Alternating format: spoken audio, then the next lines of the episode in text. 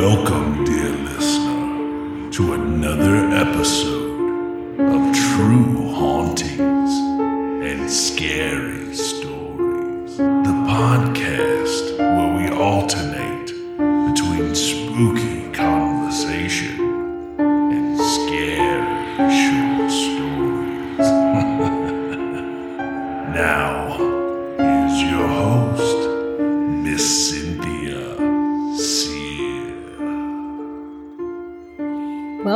fellow believers. I'm Cindy. And I'm Brick. Today we want to talk about witches. Witches. I thought we might just chit chat about witchcraft, like the witch hunts in general. And then I found a cool website, which I will link in the show notes, that tells about some different ways that they would test women to supposedly find out if they were a witch or not. And so I thought we might chit chat about that stuff today. Oh, that sounds very, very interesting. I wonder if, like, we took that test, if they would think we were witches based off of it.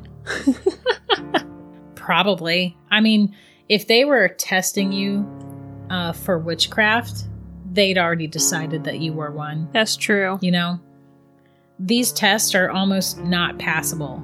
Like, Oh my you- gosh. you know, they're they're really really bad. They're they're basically torture. These tests. But honestly, that's what the witch hunts were. They were like basically persecution of women. If if you were a woman that rejected a man's sexual advances, he could suddenly be like, "Oh, I saw her chanting in the woods," and then next thing you know, you're a witch. Like if you made someone mad who had some power, they could claim you're a witch. If you were a woman that had too much wealth, if somebody passed, if your husband passed and you were left with a bunch of money or land or your own business, Lord forbid, um, they would be threatened by you and they would accuse you of witchcraft. Just people being petty. Telling you, that's it. Yeah. Yeah. If you were a healer, that was a big one, which which kind of blows my mind because you would think that if you had a woman in your community who was a really talented healer, basically a doctor, they would call them healers back then, but it was more or less a doctor, a woman who knew how to use herbs and natural remedies to cure people or at least help them. They would think that was sorcery and they would accuse you of being a witch. Well, guess what? Now you've lost your your town doctor. like Now, that's really now you're all gonna die. right. You're all screwed now. So that's that's on no you. No kidding. Then shot yourself in your foot, man. Midwives got accused of it pretty often. Mhm. Which before the whole witchcraft witch hunt happened, um, midwives were held in very high esteem. But then all of a sudden, the whole hysteria happened over witchcraft, and then these women who normally were were very valuable members of the community now all of a sudden were these horrible creatures that were in cahoots with the devil. Oh my goodness. Yeah, totally ridiculous. There's a whole group of people who were called cunning folk, and they were healers. Uh, they would use herbs, but they also like chanted, and they had some like um, ceremonies that they would do sometimes when they were using their herbs and stuff. They got accused of witchcraft pretty often. Doesn't take much to get accused of it. It doesn't take much at all. You are correct about that. I know. I'm always correct. Duh. So in Europe, like overseas, um, the witch hunt lasted for 200 years, and it was referred to as the burning times because so Dear many of the women were found guilty and burned at the stake. they have nothing better else to do. Shoot. Yeah, and the whole community would come out and watch this. Can you imagine Ooh. watching a woman? Now, sometimes they did do this thing. I forget what they called it, but they would basically strangle them with a rope first, and then they would burn them. And they considered that a mercy killing because you wouldn't have to be alive during the burning. But Ugh. there were a few times that they just full on burned her at the stake. Or something so little, also. Like she wasn't. Most Yeah. of the time. I mean, they weren't even witches, so. Golly. Yeah. This is making me angry. In America, I don't think any of the women were burned. I think they were all hung, like hanged.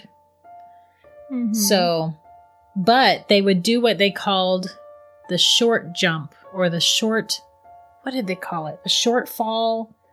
Basically, they would put you up on a little stool or something and they would just push you off of the stool so that you didn't fall from a very long distance. Because normally, when they hang somebody, they put them up on this high podium and then they drop them, and the force of dropping that distance breaks your neck. So Mhm. the hanging actually breaks your neck and kills you. But when they do that short jump thing, they it doesn't it's not far enough to break your neck. The rope is not long enough. So it it really does strangle you it and it takes strangles you to death. Oh, Yep. So that's what they did to the witches, supposed witches, horrible. which is dreadful. It really is. Golly. So that's what happened in America. They mostly did the the hanging executions. But listen to these tests that they would do to women to find out if they were a witch or not. Okay, lay it on me. The first one is dreadful. So it's called the swimming test or swimming the witch. So basically, it says as part of the infamous swimming test, accused witches were dragged to the nearest body of water, stripped to their undergarments, bound, and tossed in to see if they would sink or float. Since witches were believed to have spurned the sacrament of baptism, it was thought that the water would reject their body and prevent them from submerging. According to this logic, an innocent person would sink like a stone, but a witch would supposedly bob on the surface. The victim typically had a rope tied around their waist so they could be pulled from the water if they sank, but it wasn't unusual for accidental drowning deaths to occur. So they would tie you up so you can't swim or anything and throw you in deep water. And if you sunk, then it's like, oh, they're innocent, but they're also drowning. yeah, yank them out. They got their lungs full of water now. Shoot. Mm-hmm. I'd die either way. I can't even swim without being all bound up. I swim like my name says. I sink like a damn brick. Nice. I'm not a good, strong swimmer either, to be honest. Maybe that's a family trait. I I can't even float on my back. Like it's bad. Really? Okay, well, Yeah, I'm I can't-. I can't do nothing. I don't know though. Tina's a really good swimmer. Tina's a strong swimmer. Well, Tina's like an alien anyway, so she don't even count. Why is she an alien? Uh, because telling her you said that. tell her. I'll tell her. Let's see. She's gorgeous, and she doesn't have like crazy, frizzy, curly, ugly hair that you and I Uh-huh. have. She has like that Yeah. pretty, just oh, I just woke up and I'm like Cinderella. just da da da. I mean, Tina is gorgeous, that's for sure, but so are you, so I don't know what you're talking about. Because she's You so pretty and we are not. Um, you are. I'm the odd one out. Girl. I don't know. It's all about the makeup and the lighting. smoke and mirrors, baby. Smoke That's and it, man. That's how you get get through. So that's swimming the witch. So the next one is ridiculous. This one, I would fail this one so hard. I really boy. would. You guys might not think so because I read so many stories on here, but let me tell you how edited those are. It Oh, takes me hours to edit when I have to read a story on this podcast because I st- stutter and stammer and I mess words up and it's just ridiculous. So this one's called the prayer test, right? So medieval wisdom held that witches were incapable of speaking scripture aloud. So accused sorcerers were made to recite selections from the Bible, usually the Lord's Prayer, without making mistakes or omissions. While it may have simply been a sign that the suspected witch was illiterate or nervous, any errors were viewed as proof that the speaker was in league with the devil. Can you imagine being told that you have to perfectly quote scripture the first time with no mistakes, or else you're going to be convicted of being a witch and killed. I am way too dyslexic to pass that test. hmm I wouldn't even attempt it. I would just tell them to kill me. Like, Jeez. well, I mean, I would try, but I'm sure I would fail for sure. It says this twisted test of public speaking ability was commonly used as hard evidence in witch trials. They actually considered that solid, indisputable evidence. If you tried to say the Lord's what Prayer a bunch of quacks. and you, yeah, this is insanity. Mm-mm. In 1712, it was applied in the case of Jane Wenham, an accused witch who supposedly struggled to speak the words, Forgive us our trespasses, and lead us not into temptation, during her interrogation. Still, even a successful prayer test didn't guarantee an acquittal. During the Salem witch trials, the accused sorcerer George Burroughs, now that's a guy, pretty rare, he flawlessly recited the prayer from the gallows just before they executed him. The performance was dismissed as a devil's trick, and the hanging proceeded as planned. So he per- he did it perfectly while they were putting the thing around his neck, and they still killed him. They still did it. Mm. That's a crock of shit. Why don't you tell us how you really feel, Brick? It is. That's a crock of shit. it is a crock of shit. Damn. No, it is for real. That's terrible. What's the point of even making them do it if you're not even gonna, if you're still just gonna Mhm. hang them anyway? Shoot. Yeah, I I actually read about that instance with that guy reciting that from the gallows. I mean, they say gallows, but what happened was they were hanging him from a tree and they just put a ladder up against the tree and they had him climb the ladder and then they put the noose around his neck and pushed him off the ladder. So it wasn't really That's a gallows, but anyway. So he recited that for himself, like comfort, because they were about to ex- execute him. So he was like praying, you know.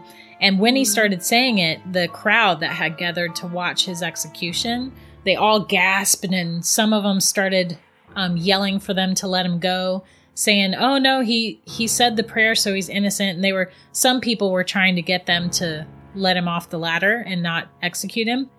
And the people who were executing him said, No, no, folks. This is a trick of the devil. The devil is trying to trick you and make you believe that he's innocent, but he's not. We've already found him guilty.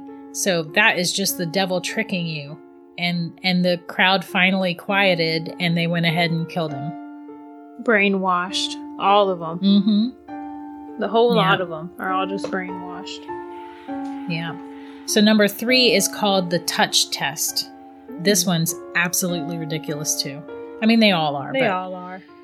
So, the touch test worked on the idea that victims of sorcery would have a special reaction to physical contact with their evildoer. In cases where a possessed person fell into spells or fits, the suspected witch would be brought into the room and asked to lay a hand on them. A non reaction signaled innocence, but if the victim came out of their fit, it was seen as proof that the suspect had placed them under a spell. So get this. In Salem, for instance, there was girls, like young girls, 10, 11 years old, I think in that range, um young teenager maybe, that were accusing people of witchcraft, right? So what if they what if the girl was having a fit, you know, like screaming and whatever, and they bring the person in and make them touch her arm and then she just stops moving wi- willingly like she just stops moving oh well then this must be a witch because so that's ridiculous It sure is. What in the world? How did they come up with these things? I want to yeah anybody could accuse you of being a witch and then start flailing around and then the minute you know they're touching you you just stop flailing and then boom they're they're a witch and they're gonna die. That don't make no sense. It's terribly corrupt and it was u- used for corrupt reasons too Mm-hmm. like people who were fighting over land would accuse each other of witchcraft or whatever Oh my god. See, here we go with that Yeah. petty shit again. Little petty Mhm. betties all over the place. Indeed. Number four was witch cakes. Now, this one is so weird and gross. A bizarre form of counter magic, the witch cake was a supernatural dessert used to identify suspected evildoers. In cases of mysterious illness or possession, witch hunters would take a sample of the victim's urine, mix it with rye meal and ashes, and bake it into a cake. This stomach turning concoction was then fed to a dog, the familiar of the or the animal helper of the witch, in the hopes that the beast would fall under its spell and reveal the name of the guilty sorcerer. During the hysteria that preceded the Salem witch trials, the slave Tituba famously helped prepare a witch cake to identify the person responsible for bewitching young Betty Parris and others. The brew failed to work, and Tituba's um, supposed knowledge of, of spells and folk remedies was later used as evidence against her when she was accused of being a witch. What? If they think that a person is bewitched by someone, like a witch put a spell on them, they will take the victim's pee and they'll mix it into a cake and they will feed that to a dog in the hopes that the dog will show them who the witch is. I'm speechless. Yeah. I don't know where they come up with this stuff. I really don't have anything to say on that one. What if the dog didn't want it? yeah, The dog was like, nope, I'm good. I've had some pet dogs that were picky. Who thinks to turn pee into a cake? Mm-hmm. Oh, here, let me take your piss and give it to a dog and have the dog tell me So we can who find this out- person is. Yeah, what so we can find out who bewitched you. Yeah. So the next one is witches' marks, and this one is really sad. So witch hunters often had their suspects stripped and publicly examined for any signs of an unsightly blemish that witches were said to receive upon making their pact with Satan. This devil's mark could supposedly change shape and color and was believed to be numb and insensitive to pain. Prosecutors might also search for the witch's teat, an extra nipple allegedly used to suckle the witch's helper animals. In both cases, it was easy for even the most minor physical imperfections to be labeled as the work of the devil himself. Moles, scars, birthmarks, sores, um, extra nipples, because, you know, humans do have little extra nipples every now and then. that's, a, that's a thing. Or even tattoos could all qualify. Now, every single human being is going to have some kind of blemish or mark or mole or Something. something. So th- that's a non issue. Like, they're going to find something if they want to find something. No kidding. Like everyone you know has at least one freckle on their body somewhere. hmm It says here examiners rarely came up in empty handed. Well, no. so they almost always found a mark that they could use. It even says in the midst of witch hunts, desperate villagers would sometimes even burn or cut off any offending marks on their bodies, only to have their wounds labeled as proof of a covenant with the devil. Oh gosh. Wow. But then you know the examiner doing it. You know his ass got a wart or something on his body too. Oh yeah. Shoot. I don't know. I'm I'm vengeful, so I'm sure if they were stripping me down and searching me, I'd be like, "Search him too." like he's he's in my coven. Search that guy. Get them to turn oh on my him. okay. S- Um, the next one is number six, and it is pricking, pricking or scratching tests. If witch hunters struggled to find obvious evidence of witch marks on a suspect's body, they might resort to the ghastly practice of pricking as a means of sussing it out. Witch hunting books and instructional pamphlets noted that the marks were insensitive to pain and couldn't bleed, so examiners used specially designed needles to repeatedly stab and prick at the accused person's flesh until they discovered a spot that produced the desired results. Oh my gosh. That's horrible. So, if they didn't find a proper mole on your body, they'd just take a needle and just poke you everywhere until they found one spot that they poked that didn't bleed properly. Talk about determination. Oh my gosh. hmm Yeah, once you got accused of witchcraft, I mean, you were in deep, deep trouble. God, that is such torture. Being poked like that. Ooh. Yeah.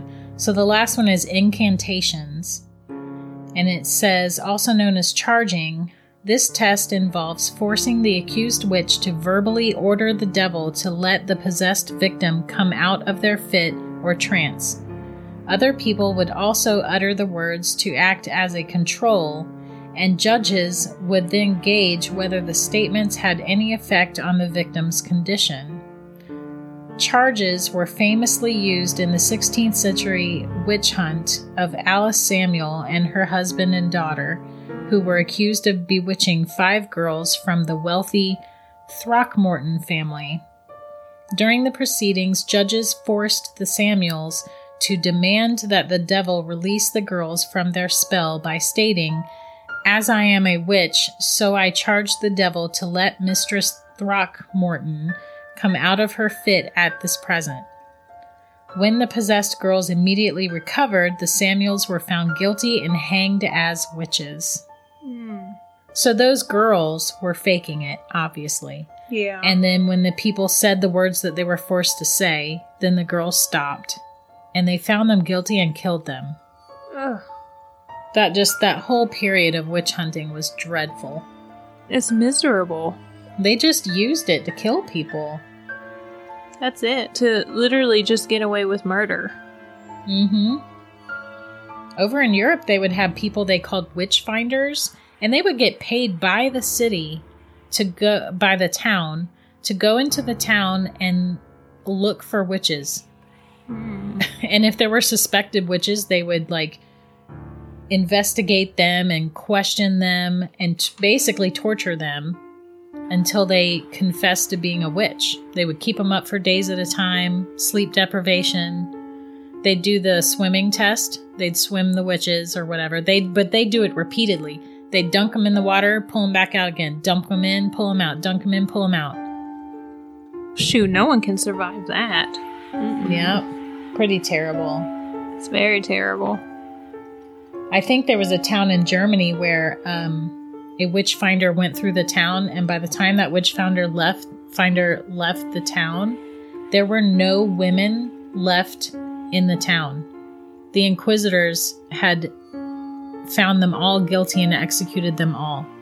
That is so sad. Yeah. Wow. That's that's unbelievable. I bet that town went straight to shit too. Nothing but men in it. no, right? That is an excellent point. That's an excellent point. I'm saying. How did those men survive without their lady folk? no kidding. You know, they were hungry, the clothes weren't washed properly. That's it. They had to go out and fetch them some more. Mm. Do you know what the actual motto of Wicca is? Wicca is like modern day witchcraft. The actual motto of it is do what you will, but harm none. And I love that. Yeah, I do too. I think that's really cool. And it just goes to show that really back then, witchcraft was really nothing more than healers. It was women who were well versed with herbs and remedies. And they probably like chanted and did some other things while they were doing some of that. But they were just very intelligent women who had training with herbs and stuff. They were um, horribly treated and Mm-hmm. tortured and executed. Wow. So that's today's talk, just a briefly about the witch hunts and the ways that they would test. I don't even want to say test, it's more like torture. Yeah, because there's no way to pass that. Any of those. No. If they decide you're a witch, then you're a witch. That's it. It's game over. Yeah. Maybe at another episode we'll talk about witchcraft, but we'll talk about modern day witches and and what people nowadays do. Um, because people practice witchcraft still today.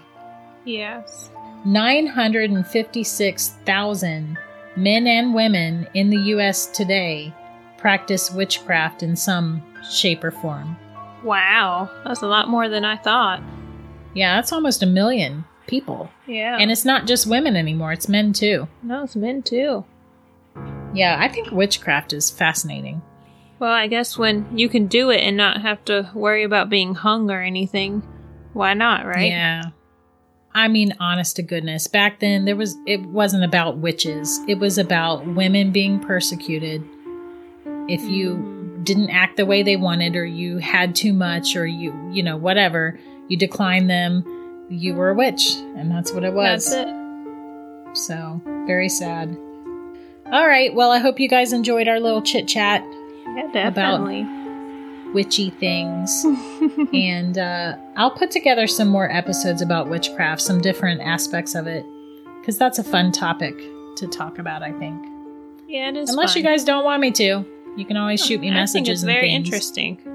It's always interesting to learn about what how things happened back in the day. Mhm. You know. Until next time, you guys, stay spooky. Bye.